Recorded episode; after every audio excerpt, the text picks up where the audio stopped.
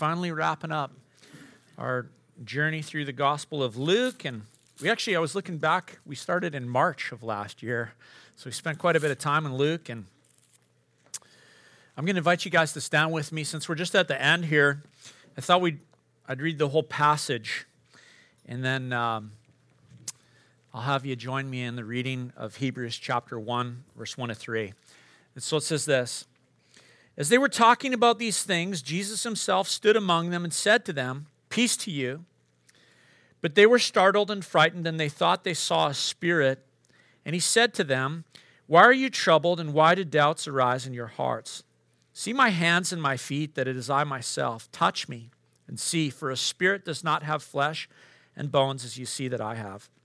When he had said this, he showed them his hands and his feet. And while they still disbelieved for joy and were marveling, he said to them, "Have you anything to eat?" They gave him a piece of broiled fish, and he took it and ate it before them. Then he said to them, These are my words that I spoke to you while I was still with you, that everything written about me in the law of Moses and the prophets and the Psalms must be fulfilled." Then he opened their minds to understand the Scriptures and said to them, "Thus it is written that the Christ should suffer and on the third day rise from the dead, and that repentance and forgiveness of sins should be proclaimed in his name to all nations, beginning from Jerusalem. You are witnesses of these things. And behold, I am sending the promise of my Father upon you, but stay in the city until you are clothed with power from on high." Then he led them out as far as Bethany, and lifting up his hands, he blessed them. While he blessed them, he parted from them and was carried up into heaven. And they worshiped him and returned to Jerusalem with great joy and were continually in the temple blessing God. And let's read together from the start of Hebrews. It says this in verse 1. Would you read with me? "Long ago, at many times and in many ways, God spoke to our fathers by the prophets. But in these last days, he has spoken to us by his Son, whom he appointed the heir of all things, through whom also he created the world. He is the radiance of the glory of God and the exact imprint of his nature, and he upholds the universe by the word of his power. After making purification for sins, he sat down at the right hand of the Majesty on high." Let's pray. Lord, as we come to your word this morning, we just ask that you would speak to us. We thank you for what we read from Luke. Jesus, you opened the minds of your disciples to understand the Scriptures. And Lord, as we come humbly before you this morning, we recognize, God, unless you open our minds, we won't understand. And so, Lord, we ask for a spirit of wisdom and revelation that we might know you better, Jesus, that we might understand your purposes, your plans, your gospel. Would you reveal yourself to us, we pray, in Jesus' name. Amen. All right, you can be seated.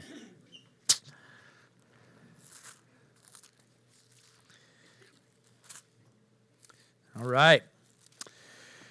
Okay, well, this is, the final passage in this teaching series through Luke. And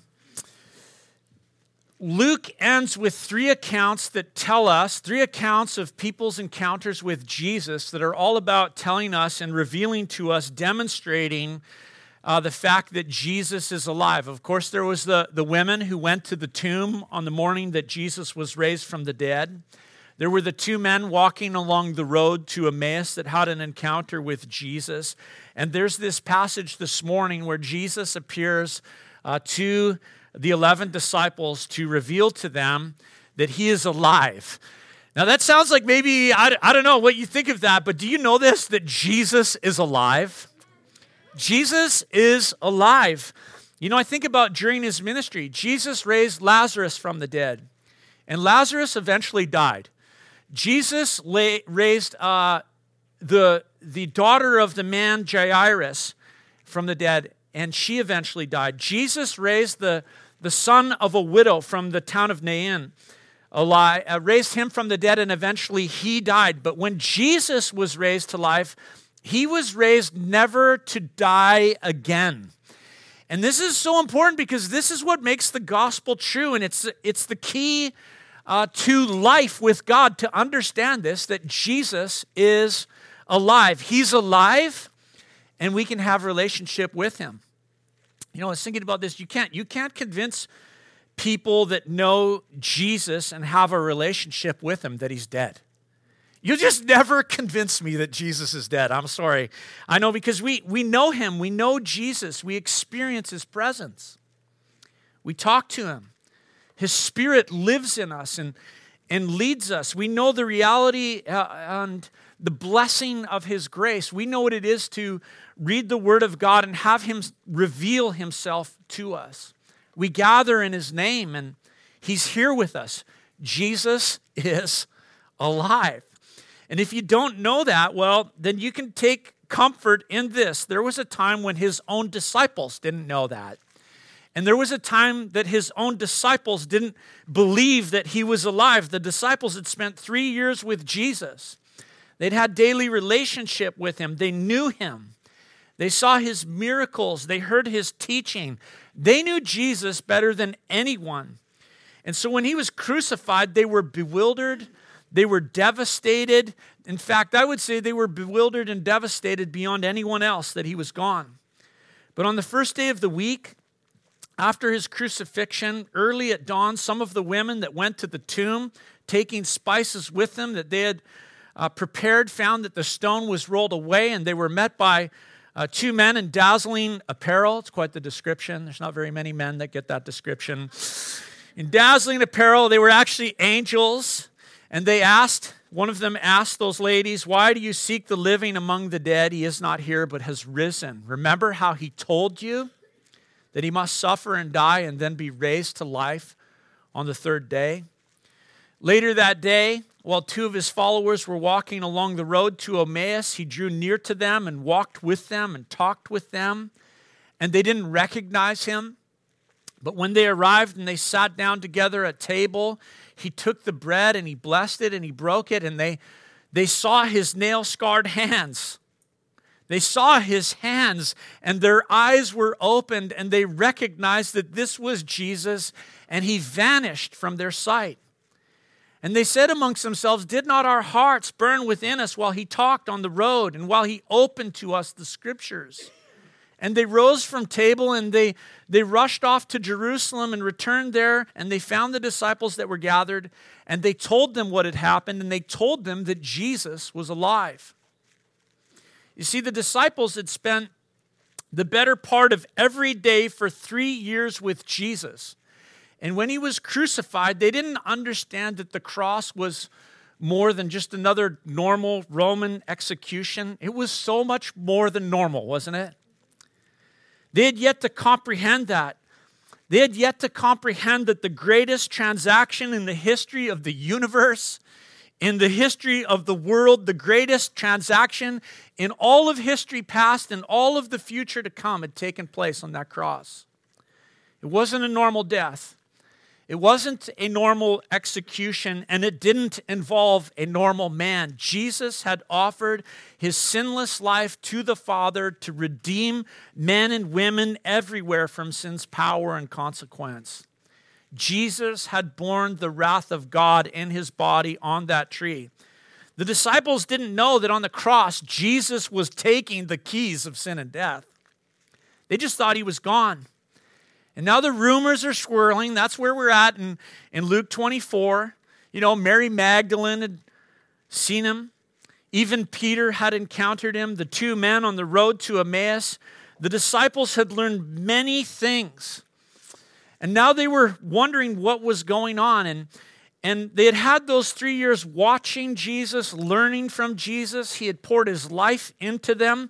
But there was another lesson that they needed to learn at this point in time, and it was this. They needed to learn it. We need to learn it. And the lesson is this, that Jesus is just as near and just as real when you can't see him or touch him as when you can. You know that? Jesus is just as real and near when you can't see him or touch him as when you can.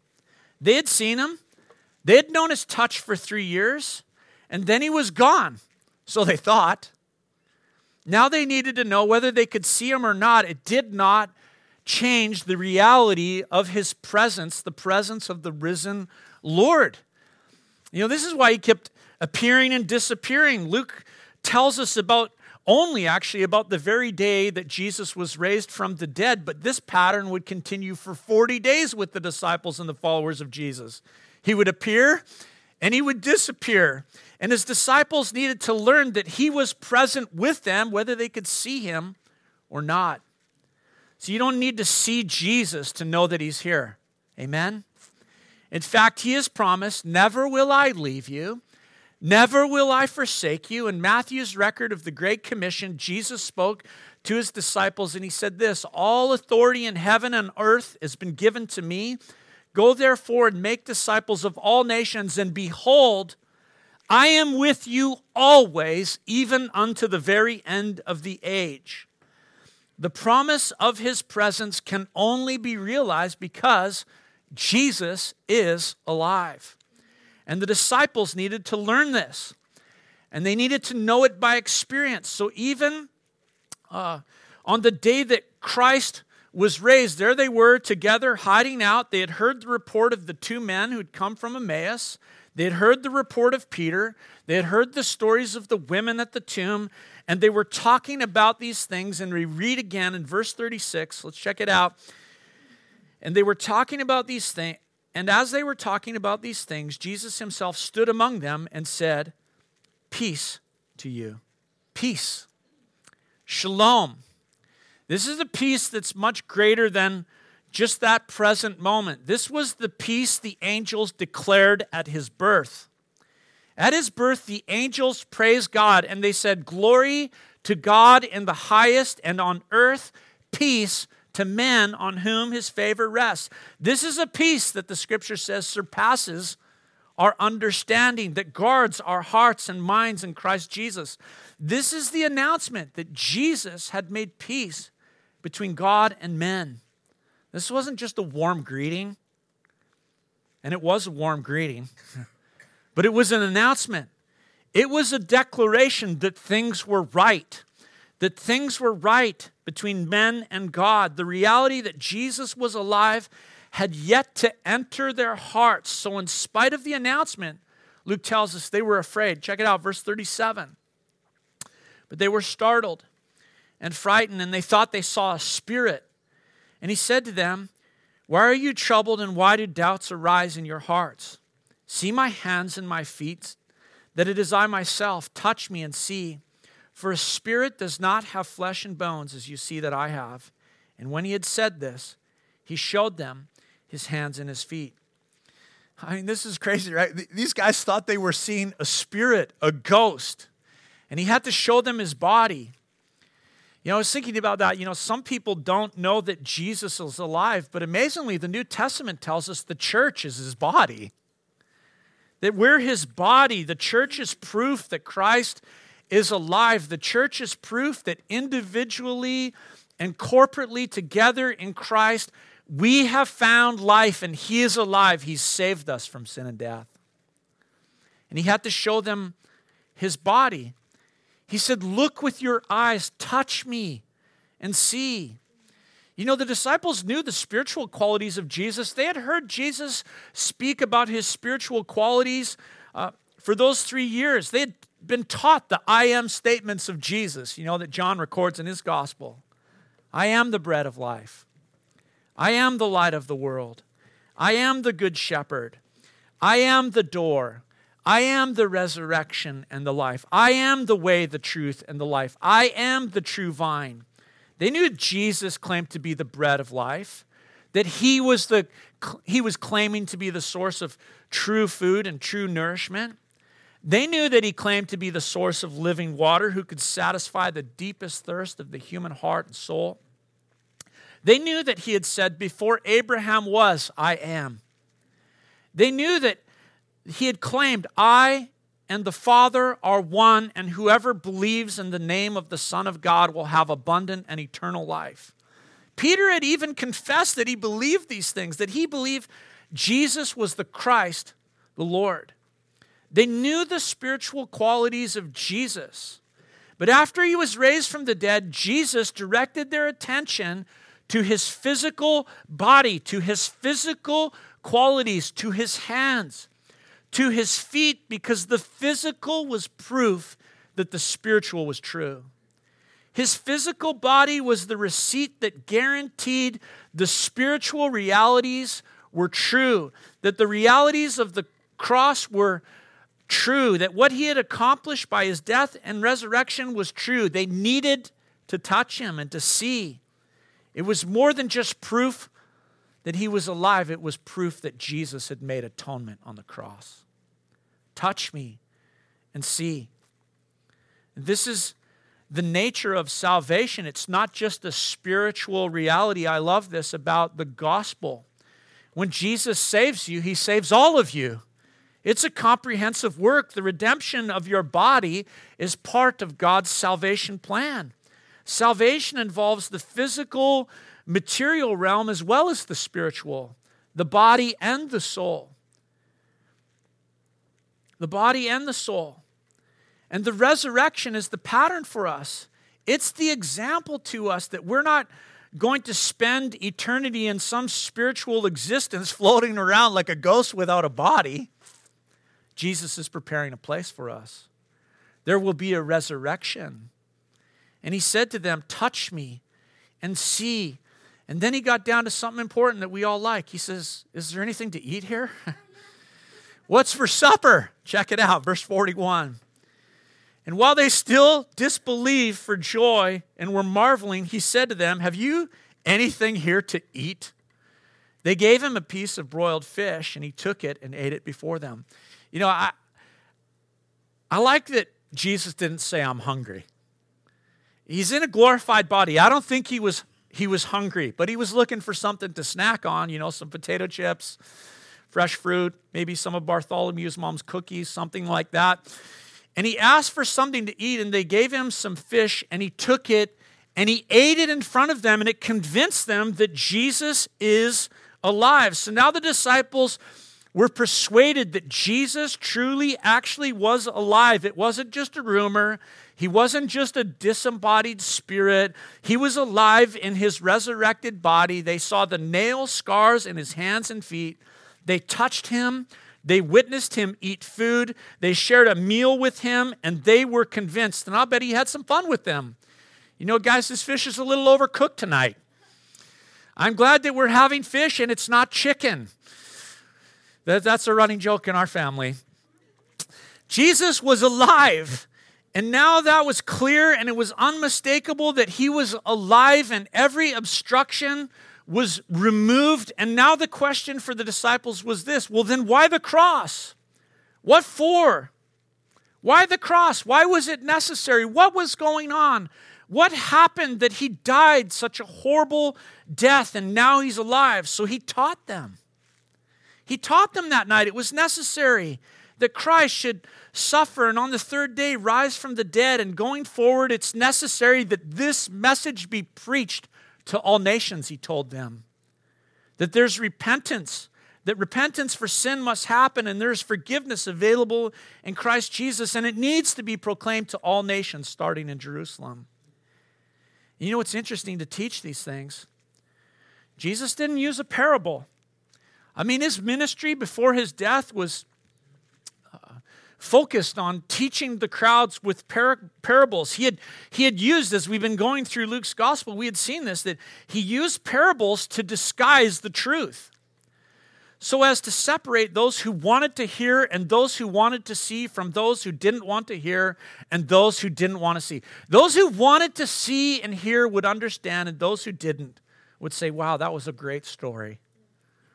And when Jesus taught the disciples about his death and his resurrection once he was raised from the dead, he didn't speak in parables. He turned them to the Word of God. Look at verse 44. Then he said to them, these are my words that I spoke to you while I was with you, that everything written about me in the law of Moses and the prophets and the Psalms must be fulfilled. Then he opened their minds to understand the Scriptures and said to them, thus it is written that the Christ should suffer and on the third day rise from the dead, and that repentance for the forgiveness of sins should be proclaimed in his name to all nations, beginning at Jerusalem. You are witnesses of these things. Remember those two disciples that Blake walked us through that story last week, the two disciples on the road to Emmaus? They get to have a Bible study with Jesus that we're just all waiting to have happen, you know. Jesus walked along the road with them. And beginning with Moses and the prophets, he interpreted the scriptures to them, and he revealed to them how these things spoke of himself. Well, once again here, Jesus gives a lesson, a Bible study, and this time for the disciples, and he did so from the law of Moses, the prophets, and the Psalms. That's what Luke tells us. That's the whole of the Old Testament. All three major divisions of the Old Testament. There's the Torah, the first 5 books, the books of Moses. We call them the Pentateuch, the writings of Moses. There is the Nevi'im, which is the writings of the prophets, and there's the Ketuvim, which is the history books, the wisdom books, the poetry, the Psalms, and together the Torah, the Nevi'im, and the Ketuvim is called the Tanakh, which we call the Old Testament. The Old Testament, from the entire Old Testament, he walked them through and he revealed himself to them. I was thinking about this. I was recalling a story, you know. Over the years, a few times here at the church, we've done the Bible in 90 days. How many of you have participated in the Bible in 90 days? It's a bit of a whirlwind, you know. Read the Bible at least an hour every day to get through it cover to cover in 90 days, Genesis to Revelation. It's been really fun. My personal pattern in my life and my own Bible reading is that I read my Bible cover to cover every year. That's kind of my plan, because when I was in Bible college, there was a prof that I really loved and really respected and loved his teaching. And he said, I believe a pastor should read through the Bible cover to cover every year. And so, boy, he just planted that seed in my heart. And I took it to heart, and I've done that ever since. And years ago, I was talking to another pastor about the Bible in 90 days, and I was talking about my own reading habits, and we were discussing these things, and he criticized both. And he said, that's way too much time given to the Old Testament. That's what he told me. He said, you should read the New Testament twice, at least, for every once through the Old Testament. But I have to say this, I don't think that was the attitude of Jesus towards the Old Testament. Disciples, when they met the resurrected Jesus, did you know there were more than 40 years away from all of the New Testament letters being written and collected and organized? Most of them, except for John, never lived, actually all of them except for John, never lived long enough to see it come all together. So when Jesus needed to teach the disciples about the suffering that the Christ would endure and the reality of the resurrection, he turned their attention to the Old Testament. That's amazing. Jesus taught that the Old Testament is the Word of God, that every book was about him. In fact, as he taught them, they discovered this. And you'll discover this too in your own life if you'll take this principle and apply it, that Jesus is the key that unlocks every Old Testament book. You know, it's interesting. There can be this attitude that somehow, you know, the Old Testament doesn't matter, or that faith and New Testament faith can be unhitched from the Old Testament. That's being proclaimed by one of the pastors in America that I think pastors the second largest church in all of America. And I have to say he's a liar, actually. It's a subtle attack on the person of Jesus and on the message of the gospel. Maybe not so subtle. Maybe not so subtle. Jesus took the disciples to the writings of Moses, the prophets, and the Psalms to explain his death, his suffering, and his resurrection. And I would say this, without the Old Testament, you can't understand why Christ had to die. Without the Old Testament, you can't understand the problem of sin and the nature of man. Without the Old Testament, you won't understand that Jesus is the Lamb of God who takes away the sins of the world. Without the Old Testament, you wouldn't know that God foretold the suffering and the resurrection of Jesus before he ever came. Jesus opened up these scriptures to his disciples and he taught them, these are about me.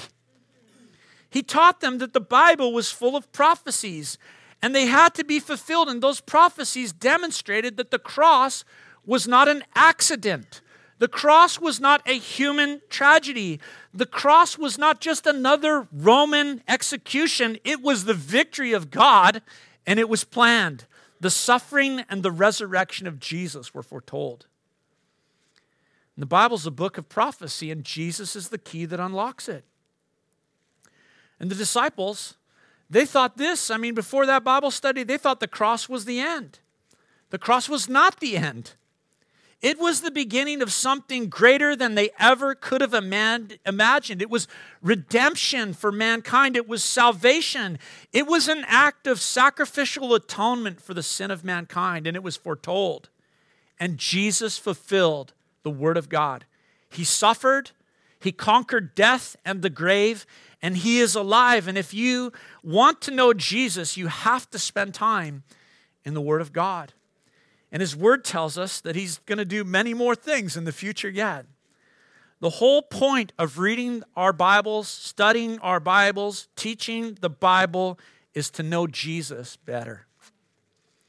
You know, the disciples, when they first heard about the resurrection, they didn't believe. They had to be convinced. Then they believed. After they were convinced, they believed and they put their faith in Christ Jesus. You know, people have to be convinced. They have to be convinced of the gospel, convinced of the resurrection. But here's the thing about that. No one can be argued into the kingdom.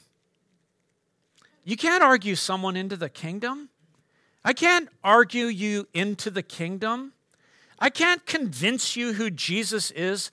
The best I can do is announce him and point to him. But I won't convince you, and no one can argue you into the kingdom. That is the work of the Holy Spirit. The Holy Spirit, he's the one who convinces people. He's the one who convinces people that Jesus is the Christ. He is the one that convinces, because the Word of God says this, that no one will come to the Father unless the Spirit draws them. And if you don't know Jesus, even standing here this morning declaring these things, I won't be able to convince you. But I'll tell you what, if you will call out to the Lord, if you'll go home and find a place where you could be on your own and maybe get down on your knees and speak to God and say to him, if Jesus Christ is real and claims who is who he claims to be, I humbly ask you, Lord, would you convince me? And just see what happens. You just wait and see what happens. Jesus opened the understanding of the disciples to the Scripture, and he does the same for us. It's the only reason we know him, because the Spirit has drawn us. It was Jesus that convinced the disciples that he was alive, and then he showed them from the Scripture that his suffering and his resurrection was foretold. Those disciples had to be convinced, but once they were convinced, nothing this world could offer and nothing this world could threaten could shake them from that truth. Not even death, not even the threat of death. And we know most of them died as martyrs for their faith in Christ Jesus. This is actually one of the pieces of evidence that should be considered for those who question the resurrection, because the disciples questioned it too. They didn't believe at first that Christ had risen from the dead. They had to be convinced, but once they were convinced, nothing shook them from that reality. Jesus told them that his suffering and his resurrection was to be preached to all nations, and that men everywhere were to be called to repentance of sin and forgiveness in his name. And the message of repentance and forgiveness was to be preached to all nations. That's an enormous task, isn't it? Think about just 11 men there that night. That is an enormous task, but Jesus didn't leave them hanging and say, good luck with that. Hope that goes okay. He promised his disciples strength, help, a power that would uphold them and motivate them in this task. Look at verse 49. And behold, I am sending the promise of my Father upon you. But stay in the city until you are clothed with power from on high. I love this, that Warren Wiersbe said this. He said, witnessing is not something we do for the Lord. Witnessing is something that He does through us when we are filled with the Holy Spirit. I love that. To me, that's a freeing thing. It's like, don't you find witnessing hard? It's a challenge. It's scary. A witness is someone that just tells people what they have seen and what they have heard. That's what we do. We just tell people what we've seen and what we've heard. We are witnesses. And we leave the convincing to the Holy Spirit. Let the Holy Spirit do the convincing. I just want to, I was praying this morning that we would just as a church be freed from the pressure of having to convince people. That we would just leave that in the hands of the Holy Spirit, and we would just witness. We would just share what we have seen and heard. And Jesus promised His disciples that He would give them the promise of the Father. He said this, "Go and wait in the city, and you will be clothed with power from on high." And He provided that power, as we know, in the book of Acts. It's recounted for us on the day of Pentecost. The Holy Spirit came upon the church, and they were clothed with power, and they were empowered to preach Christ. They were empowered to be witnesses of the gospel. And after Pentecost, the Holy Spirit continued. You go throughout the book of Acts, and we see that He continued to clothe the church with power. And the Holy Spirit today continues to clothe the church with power. Because the task of convincing men and women is too great for us. We need the Holy Spirit to empower us. And in the power of the Spirit, in reliance on the Spirit, we declare Christ crucified. Jesus suffered, He died, He rose, and when we repent of sin, He forgives. And when we place our faith in Him, He gives us life abundant and eternal. We proclaim to all who will listen, be reconciled to God through the Lord Jesus Christ. Yeah, being a witness is a scary thing. But we've been given not just the Spirit. We also read in the New Testament that we've been given a gospel message that itself is powerful. Romans 1:16, it's going to be on the screen. Paul said this, "For I'm not ashamed of the gospel, because it is the power of God to salvation for all who would believe. First for the Jew, then for the Gentile." The gospel is the power of God. When we witness, God's power manifests.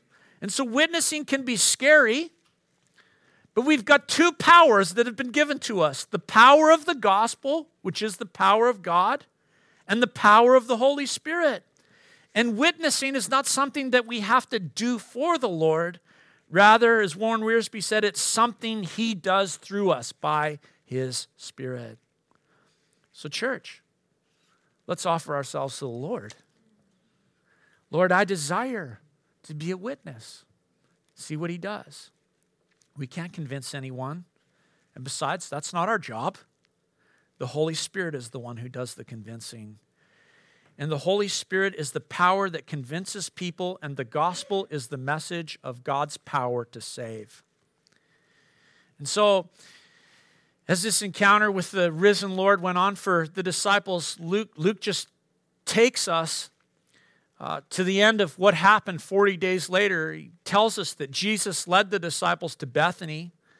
Bethany, you remember, was the home of Lazarus and Mary and Martha was. It's just over the Mount of Olives from Jerusalem. So verse 50 says this, "And He led them out as far as Bethany, and lifting up His hands, He blessed them. While He blessed them, He parted from them and was carried up into heaven. And they worshiped Him and returned to Jerusalem with great joy and were continually in the temple blessing God."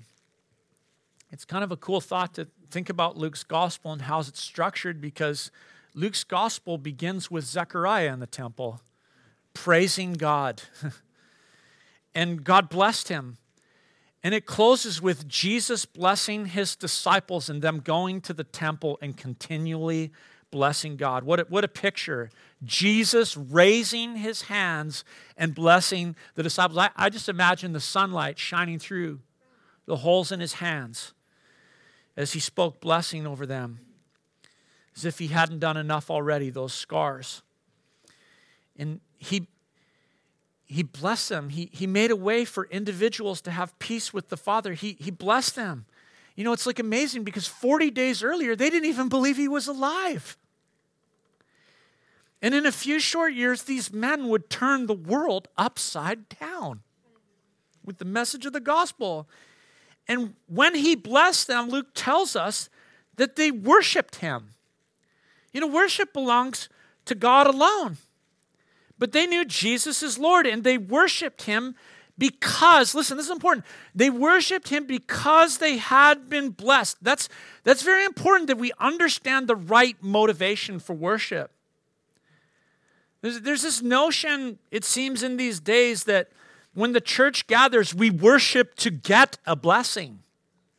But the biblical pattern is not that. We don't worship to get a blessing. We worship because Jesus has blessed us, and he is worthy of his worship. Don't worship to try and get a blessing.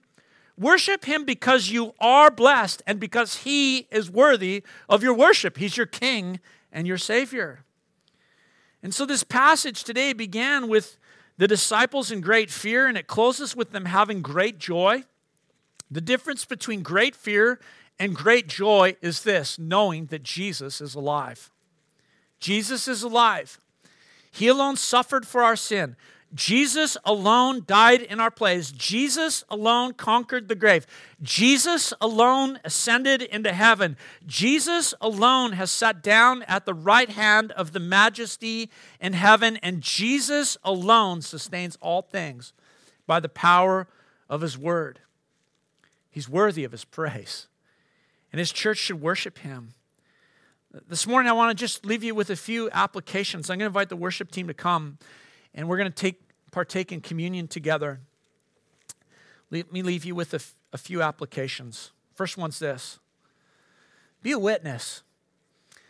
But in saying that, let me just take the pressure off once again. The disciples had to be convinced, just like you had to be convinced, and this is a work of the Spirit. Just be a witness. Just declare what you have seen and what you have heard, and leave the rest in the hands of the Spirit. He'll do the convincing. Be a bold witness. The second thing is this: the Bible can be trusted from Genesis to Revelation. Jesus is the key that unlocks the Old Testament. Be a man or woman of the Word of God. Spend your time there. Eat there. Feast on the Word and learn who Christ is. Thirdly, worship for the right reason, church.